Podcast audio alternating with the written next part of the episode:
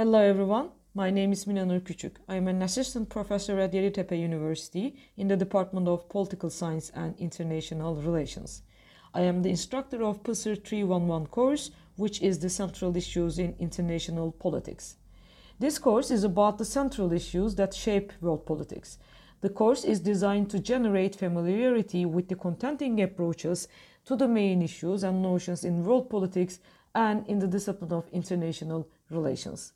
The primary aim of this course is to enable students to critically analyze different ways of thinking about contemporary world politics.